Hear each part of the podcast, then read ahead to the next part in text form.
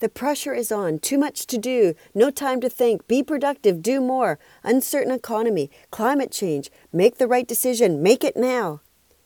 Your thoughts create your emotional and physical state. How you think and react at any given time determines the decisions or actions you take. Successful people realize that by transforming their thinking that they can master the essential skills for thriving in these turbulent times. So here are today's hot tips for building resiliency and celebrating National Transform Your Thinking Month. Look at the decisions that you've made in the past. Have they been the best ones that you could have made or should have made? If not, evaluate how you made those decisions and see if there's something that you need to work on. Do you have enough tools in your toolbox to deal with the issues and challenges that you're facing? Using the SOS principle can help ensure that you deal with issues, stay healthy, and are supported during stressful times.